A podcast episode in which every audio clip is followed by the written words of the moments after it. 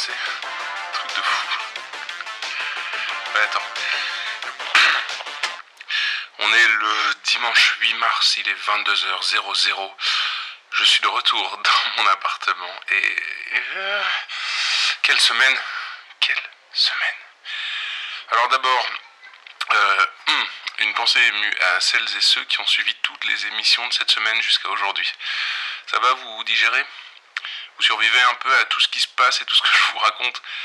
Parce que franchement, moi, non. Je m'écoute parler et j'ai l'impression de regarder un film qui part dans tous les sens.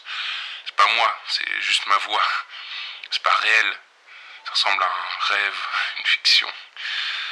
Alors on est le dimanche huit mars, je fais des heures sup pour continuer l'émission même le dimanche. Et en plus, si je me gourre pas, aujourd'hui, le cinglé qui m'envoie des lettres de menaces est censé entrer dans ma chambre.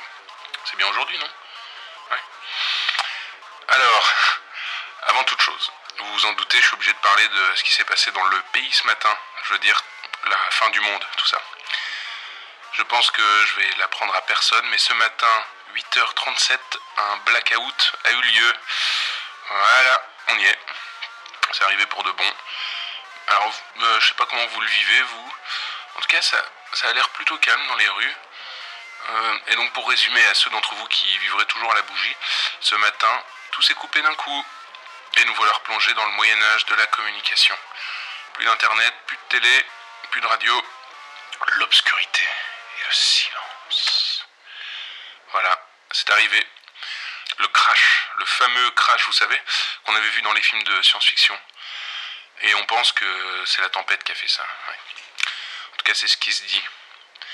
Il y a eu comme un grand flash, une décharge à huit heures trente-sept pile, et tout s'est arrêté d'un coup. Enfin, tout, pas vraiment. Là, vous êtes en train d'entendre ma voix. Ouais. Les radios pirates comme la mienne, qui sont pas connectées à un réseau plus large, continuent à émettre. Alors, miracle, intervention divine, je sais pas. Je crois plutôt que ce qui nous a sauvés, c'est ça, le fait d'être hors système. Ça a fait comme un genre d'épidémie. Le virus blackout s'est propagé dans toutes les racines du système, dans toutes ses ramifications, toutes ses branches. Et nous, les outsiders, on n'a pas chopé la grippe. On est encore là. Alors, la question à cent mille euros, qui nous fait ça? Et dans quel but? Et puis, comment on peut y faire face? Mes récentes fréquentations pensent avoir la réponse, parce que oui, au fait, mon cercle d'amis s'est considérablement agrandi entre hier et aujourd'hui. J'ai, comme qui dirait, adhéré à des amicales de type chaud comme la braise. Vous vous souvenez du type qui m'a envoyé plusieurs courriers cette semaine pour me dire de me tenir prêt, que j'allais bientôt être approché, et surtout, avec beaucoup de retenue dans ses propos, que le monde aurait besoin de moi. Rien que ça, ouais. Luc, il s'appelle, et aujourd'hui il a réussi à m'approcher. Alors je sais toujours pas comment il a fait pour nous identifier, faut croire qu'on n'est pas aussi anonyme qu'on aimerait le croire. Toujours est-il que Luc, de son petit nom, a réussi à me trouver. Et on a eu une longue discussion, lui et moi.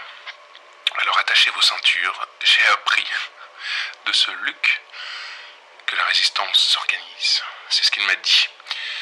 Le mec aime les formules choc. Hein. En gros, depuis que les lumières sont apparues dans le ciel, il se trouve que des types un peu plus futés que les autres, ou un peu plus parano, ont remarqué assez vite que ça affectait les gens, ouais, que ça leur retournait le cerveau.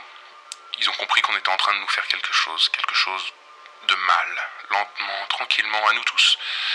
Alors ils se sont organisés, et maintenant ils sont apparemment, d'après ce qu'il dit, un sacré paquet, caché partout ici à Bruxelles, mais aussi dans d'autres villes du pays, et même au-delà.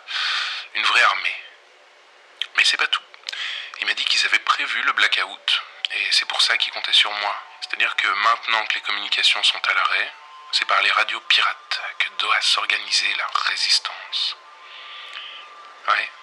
Alors il m'a pas demandé mon avis, hein. Il m'a dit que c'était comme ça. Que j'allais servir, à partir de maintenant, à transmettre des informations et des messages codés sur les ondes. Putain. Euh, j'ai dit oui. Bien sûr que j'ai accepté. Toute l'équipe a accepté. Une histoire de taré est en train de se dérouler sous nos yeux, et on nous demande de nous mettre en plein milieu du bordel. Alors, soyons fous. Moi, je... Pardon, j'ai cru entendre un...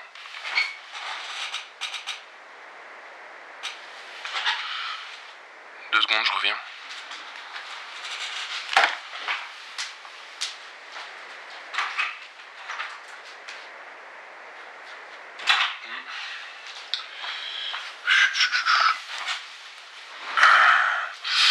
Ouais, bon, je me fais peur tout seul, y a personne. Du coup, j'en étais où? Ah oui. Je vous ai dit hier soir, à la toute fin de l'émission, que j'avais repris contact avec la fille, vous savez? La fille, celle qui m'a rendu un tout petit peu dingue. Eh bien, là aussi, rien ne s'est passé comme je l'imaginais. Elle m'a recontacté par S M S pour me donner rendez-vous dans un café. C'était hier midi.